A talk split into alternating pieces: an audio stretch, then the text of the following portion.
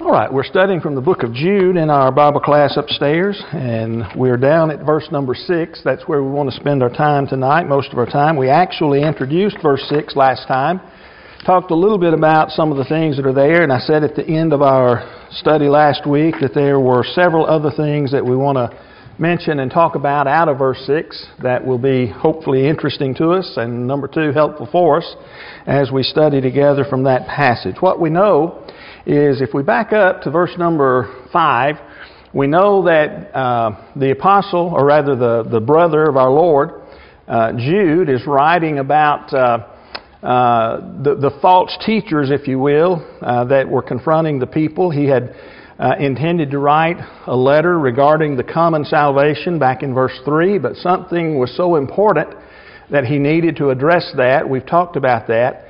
He's talked about uh, some of the, the false teaching, or false teachers rather, that are going through. And what he's doing now is giving us some examples of those who had uh, disobeyed God, and in, uh, which resulted in their punishment.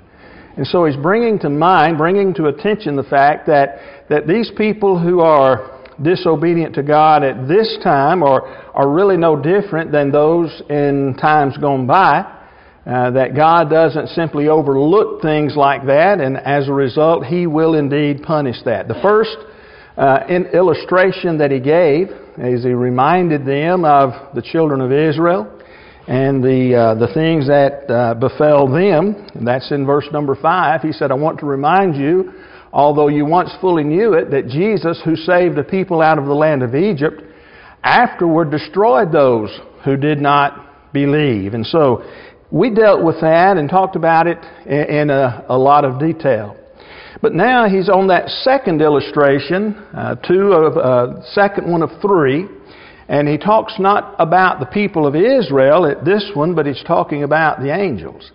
He said, And the angels who did not stay within their own position of authority, but left their proper dwelling, he has kept in eternal chains under gloomy darkness until the judgment of the great day.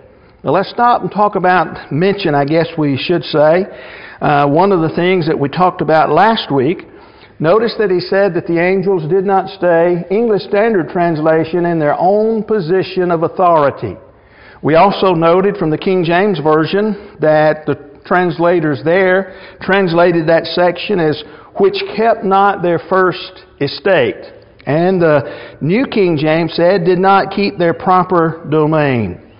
The American Standard uh, Version, one of the one of the most reliable translations, says that they kept not their own principality. And so, what we're looking at that the angels uh, did, what uh, their disobedience, uh, what we're what we're dealing with, has to do with principality, principal rule. Comes from the word arche that is used there. And, and as we noted last week, Brother Wood said it's a term descriptive of an office or a position an office or a position. They left, or if you will, they did not stay within their own position of authority. Now, we can note all the way back in the book of Job, it seems that, that one of Job's friends, uh, I guess we could call him their friend, his friends, Eliphaz talks about uh, mentioned something at least. He, he, he gets a lot of things wrong, but in, in probably what was the very first of the Old Testament books, at least in time wise, uh, as, as, we look at that passage uh, in uh, Job chapter 4, verse 18, Eliphaz says, Even in his servants he puts no trust, and his angels he charges with error. And so, all the way back in the patriarchal dispensation, it seems that there was at least some idea, some uh, perhaps knowledge of something that had gone on in regard to the angels and their sin. And Eliphaz mentions that here. Now, when the angels of God were created, what happens, it seems, is that He gave them, and, and we just briefly introduced this last time, He gave them a position. And he put some limits on them, evidently. He said, This is the place where you are to be. Uh, this is the position that you are to hold. And somewhere along the way, they, they left that.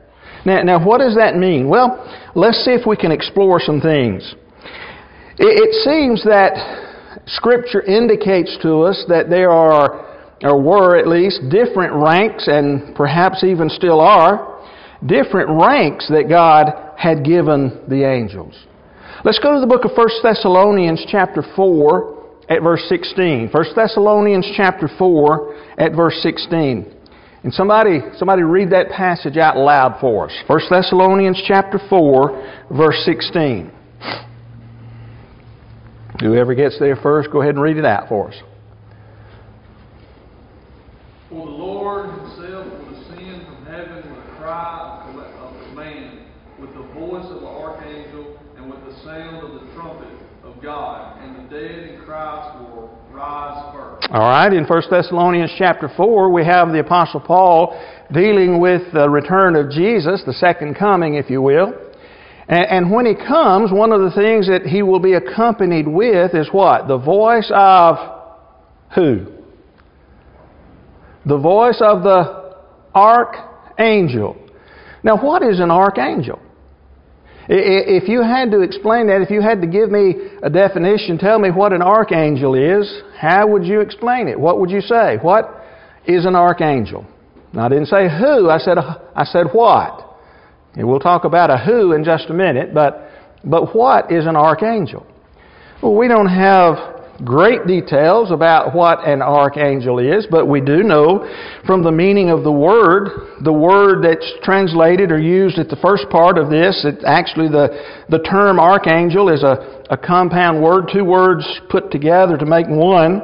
And, and so the first part, archo, archo, which means to reign, to rule over. And then the second part is angelos, which is an angel. And so when you put the two together, you have an angel who rules or reigns over. Okay, an angel who rules or reigns over. It seems that he was given, uh, the archangel was given some kind of special authority, if you will, by, by Jesus. Not, not all angels, it seems, were archangels, but we have some who were given some special rule, special authority. Now, it's interesting that when we go back to our passage here in, in Jude, verse number 6, and the angels who did not stay in their own position of authority, the word that's used there comes from the, is very similar to, comes from the same root. Uh, that's the word arche. And so we've got the archo, which is the ruler, the ruling one, uh, the reigning one. Uh, idea again put together when we understand it, is one who has authority. And so when, when uh, Jesus comes, when He returns, never does the Bible say He's going to set foot back here. We'll rise to meet Him in the air. We'll, we understand all of those things. But when He returns, one of the things that will happen, evidently, is that He will be announced by the archangel, by by an archangel. And so, as we see there, uh, we, we basically have one, one thought being discussed, but within the thought, we have a little tidbit of information in regard to what we're looking at. Now, look at verse number 9 here in uh, the book of Jude. Uh, I think it's verse number 9. When you drop down there, what do you find? Verse number 9. I can actually put it on the screen there. What do we have? But when the archangel, and now I can ask you who, because as we look at Jude's writing, he tells us the name of one of them. But when the archangel Michael, contending with the devil, was disputing about the body of Moses, he did not presume to pronounce a blasphemous judgment, but said, The Lord rebuke you. Now we'll talk about verse 9 and some of the things that, that, that are uh, uh, taught in that passage when we get down to verse number 9. But what I want us to note right here is, again, even within the context uh, of the idea of some of the angels uh, uh, getting out of their proper position, if you will, or, or going beyond their authority, uh, what we what we have is is one uh, of authority, evidently, who is mentioned, even in the same context. But but what happened? These these angels, God gave them a position. God gave them a place. Did they not like what God had done for them? Did they, did they not think that, that what God had given them, the, the position that He had assigned them, the, the rank that He had given them, did they not think it was good enough for them? Is that what happened? Again, let's mention and, and understand the Bible doesn't spell these things out. All right, this is verse 1, 2, 3, 4, 5, and it says it this way. Uh, but we're left to look and to, to see and to wonder if this is what happened. Let's go to another passage and look just a little bit and see if we can understand, maybe put some things together. Go to 1 Timothy chapter 3 at verse number 6. 1 Timothy chapter 3 at verse number 6. And again, you know how we do it in here. Whoever gets there. Not a novice, lest being puffed up with pride, he fall in the same condemnation as the devil. Okay? Uh, who's under discussion here? Before we get to the devil part, who's under discussion? We're, we have elders, uh, the qualifications of elders that are that are being discussed in this passage. And one of the things that he is not to be is a novice or what? A convert, new convert, someone uh, uh, new as it were. But, but why, is, why is it that he, the elder, or someone should not be appointed as an elder, uh, who is a, who as, as the King James Version puts it, uh, is a novice or a recent convert? Why? There's a possibility that he will be what? Lifted up with pride, puffed up with self conceit, as I think the English Standard, or with conceit, the, the English Standard uh, uh, translates it in that way. The word that's used literally means to inflate with self conceit, to lift up with pride, and so either of those translations are, are, are very good translations. But, but lifted up with pride, like who? Lifted up with pride, like who? Like Satan himself.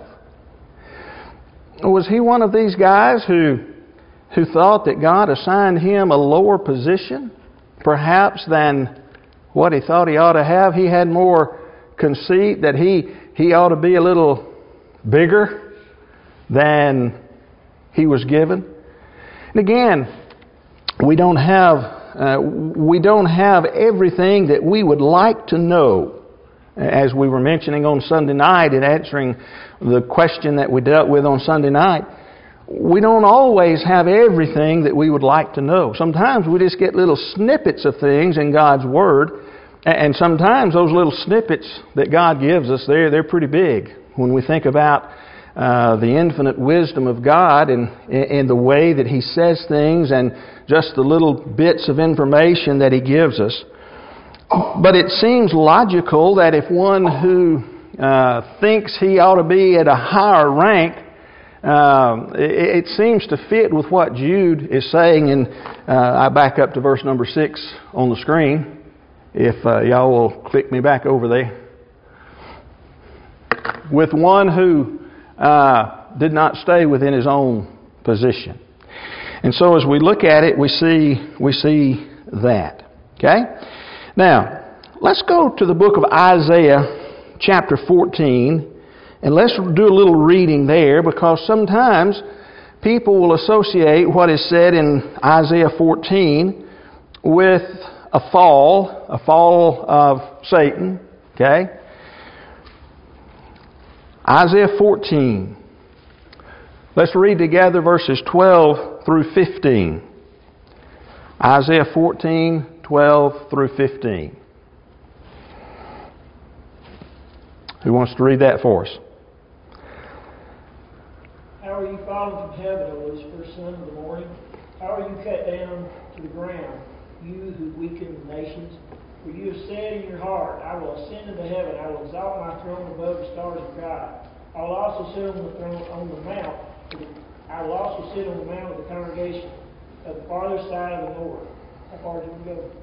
Uh, through 15. 15. I will ascend above the heights of the clouds. I will be like the Most High. You, yet you shall be brought down to Sheol, to the lowest depths of the pit. Okay, let's, let's stop right there and let's talk. If we look at what is said in the New Testament, it almost appears that when we see this passage here that he's talking about Satan, and a lot of people believes that that the that the primary uh, emphasis is on Satan, but it also has another, and we'll see that in just a second. But but you know, notice here how he says, "I'll ascend, I'll ascend to the heights above, and to the throne on high, and so forth, uh, to the heights of the cloud." Uh, who really is this passage about? Who really is the passage about? If you just take what we read in verses 12 through 15, it, would say, seem like, hey, you know, that could, that could sound like uh, Satan and him being cast out of heaven. But drop back up to verse number 4. Isaiah 14, verse 4. Who is this about?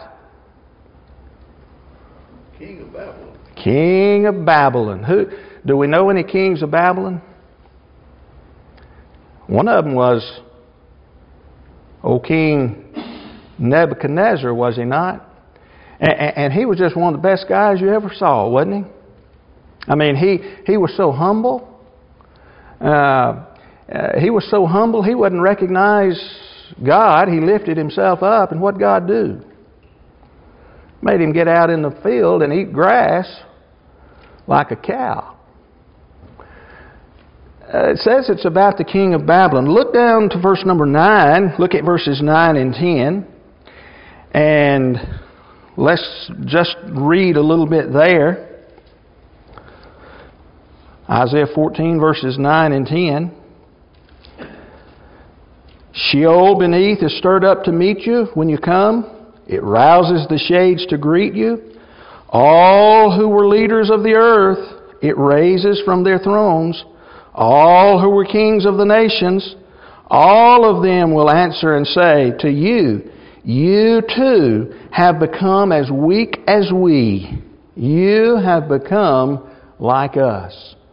And so the picture that Isaiah gives us is, is other kings who have already died when this man who thinks that he is so high and mighty himself dies, they point out to him, You weren't any better than us. You were a man just like us. You've come to the same place that we are. He's not necessarily talking about Satan falling from heaven. Now, Again, I said that, that there are those who adamantly uh, say, state that, uh, that it had its primary uh, fulfillment in, in Satan. I don't see that. I don't know that. I can see some similarities to that.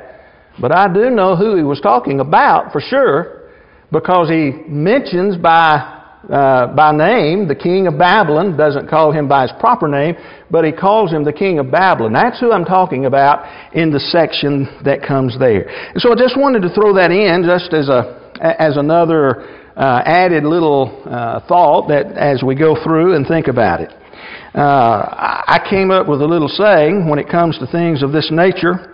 Uh, we may speculate, but God did not see fit to revelate. Now, I know that last word is a made up word. Uh, he, he did not see fit to reveal everything that we would like to know. We can speculate, but God didn't revelate necessarily everything that we would like uh, to know. Now, what else did the angels do? The angels who did not stay within their own position of authority, but did what? Left their proper dwelling. The word translated dwelling is a, is a residence or habitation or a house. It's only used two times in the New Testament. It's used here in Jude verse number 6 and it's also used in 2 Corinthians chapter 5 at verse number 2 where the apostle Paul says, "For in this tent we groan, longing to put on our heavenly dwelling." Our heavenly dwelling, English Standard Translation. And, and so when we when we look at it, the angels, one of the accusations against them uh, that's mentioned here is they left their proper dwelling. They, they, they didn't stay within their own position of authority and they left their proper dwelling. Uh, was there rebellion in heaven? Go to the book of Revelation 12, verses 7 through 9. Revelation 12, verses 7 through 9. And it's interesting that we've already mentioned a name that will be mentioned there in Revelation 12. But somebody read that passage for us. Revelation 12, 7 through 9. That war arose in heaven, Michael and his angels fighting against the dragon. And the dragon and his angels fought back. But he was defeated, and there was no longer any place for them in heaven. And the great dragon was thrown down, that ancient serpent who was called the devil and Satan, the deceiver of the whole world. He was thrown down to the earth, and his angels were thrown down with him. Okay? Is that an actual battle in heaven? Again, some believe that uh, what is written here refers to an actual battle, but when we're reading in the book of Revelation, what, what's one of the first, uh, uh, first rules that we have to remember?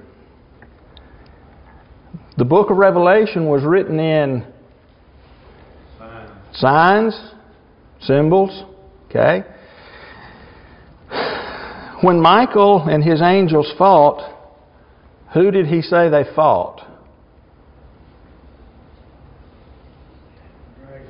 The dragon. Was, he, was it a literal dragon that they were fighting in a literal war?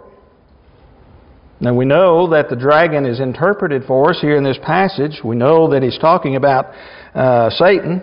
Okay, but but one of the things that we do need to remember is that the book of Revelation was written in signs and symbols, and so when they, if there was some sort of uprising, some rebellion in heaven, we know the final result. They had, they had left their position of authority and they didn't stay in the proper dwelling place. And so what did God do? Back to the book of Jude. Because they left their proper dwelling place, where did he, what did he do for them? He gave them another one, didn't he? And this one wasn't as good as the one that they pre- previously had, was it? Because what does he say?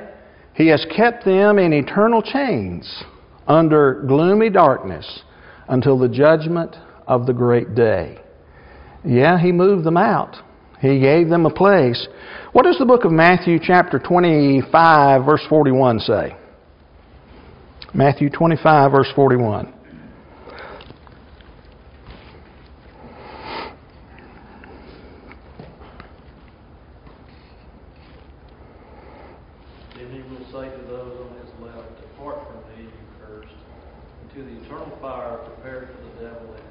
All right? There's a place of fire, a place of punishment, a place of eternal punishment. And who was that originally prepared for? According to Jesus? The devil and his angels. God moved them out.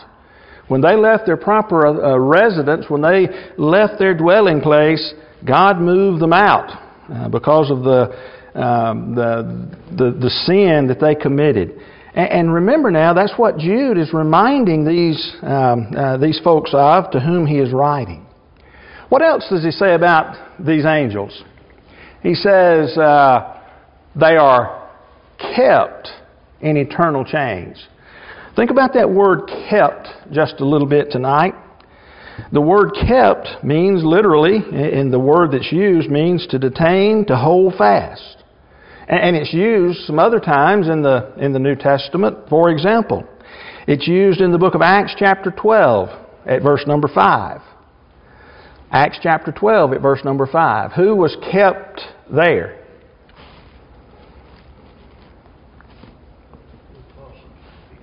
Yeah, Peter in Acts chapter 12, verse 5. So Peter was kept in prison. The angels are being kept And we'll talk about what they're kept in, but Peter was kept in prison.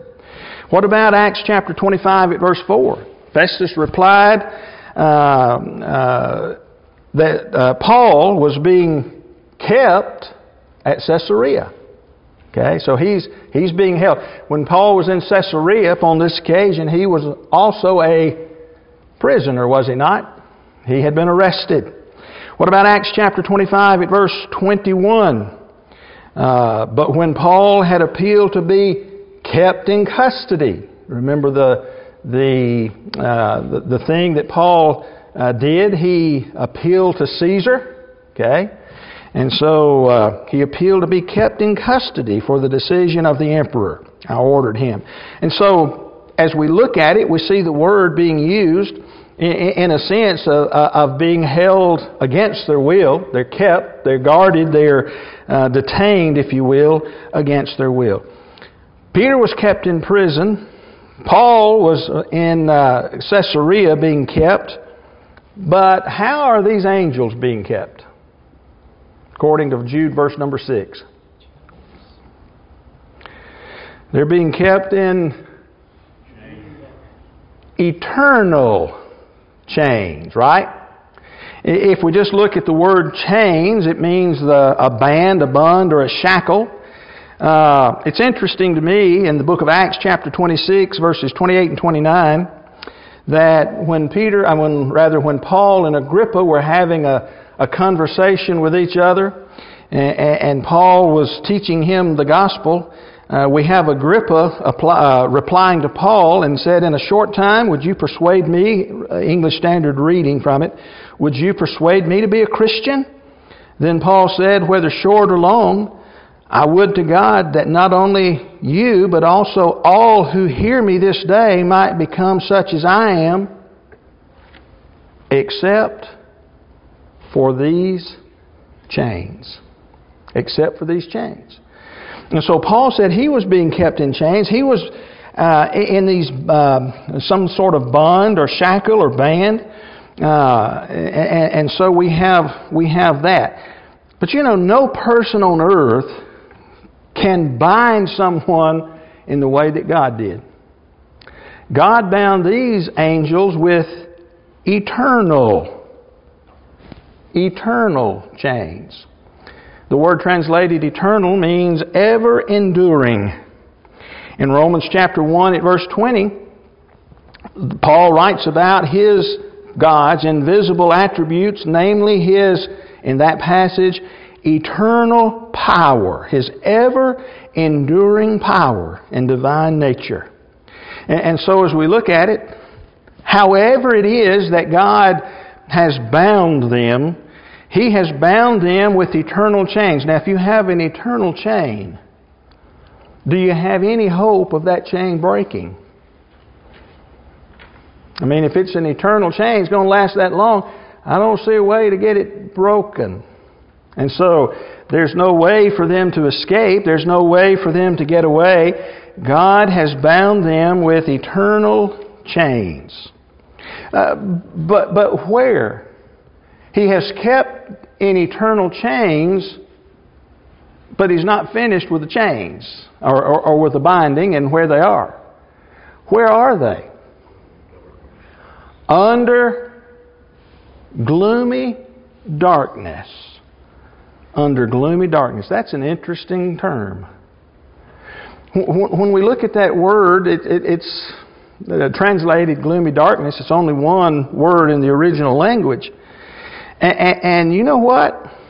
It's not just the word for darkness. There are other words for darkness. As a matter of fact, another word for darkness, the actual word that normally is used for darkness, is found in verse number 13 of the book of Jude. Look down to, to verse 13. Notice what Jude writes there. Everybody see it? Jude, verse 13. Wild waves of the sea casting up the foam of their own shame, wandering stars for whom the gloom of utter darkness has been reserved forever. The word uh, for darkness is used there, but also the word that's used previous in verse number 6, simply translated gloom in verse number 13. Now, now what, is that, what does that word signify? What is the meaning of that word? It's not just darkness, it's the idea of gloom shrouding like a cloud and means blackness, mist. I think what, what we're being told here is not, it's not just dark, but it's, it's another layer, if you will, of darkness. It's another layer uh, of punishment. It's, it's another layer through which these will never be able to escape.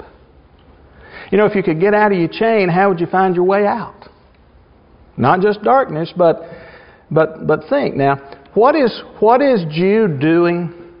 He's writing to these people, these who are teaching or persuading uh, the Christians wrongly, and he's telling them. He said, "Let me give you some examples." And he gives them the examples of the unbelieving Israelites when they had come out of, uh, out of Egyptian bondage. And now he is giving them the example of the angels that God is punishing, will punish. And, and, and so, when, when it comes to the punishment, do you think you'll ever be able to get away from it? They are bound in eternal chains under the gloom of, or gloomy darkness. Now, how long are they caught there, if you will? How long are they being kept there? until the judgment of the great day. Until the judgment of the great day. We just read a, few minutes ago Matthew chapter 25 at verse number 41. He'll say to those on his left, Depart from me, accursed, into eternal fire, prepared for the devil and his angels. And so, if we have them being reserved, what seems to be implied here, if they are reserved at this point until the day of judgment. That it's then that they too will have judgment passed upon them.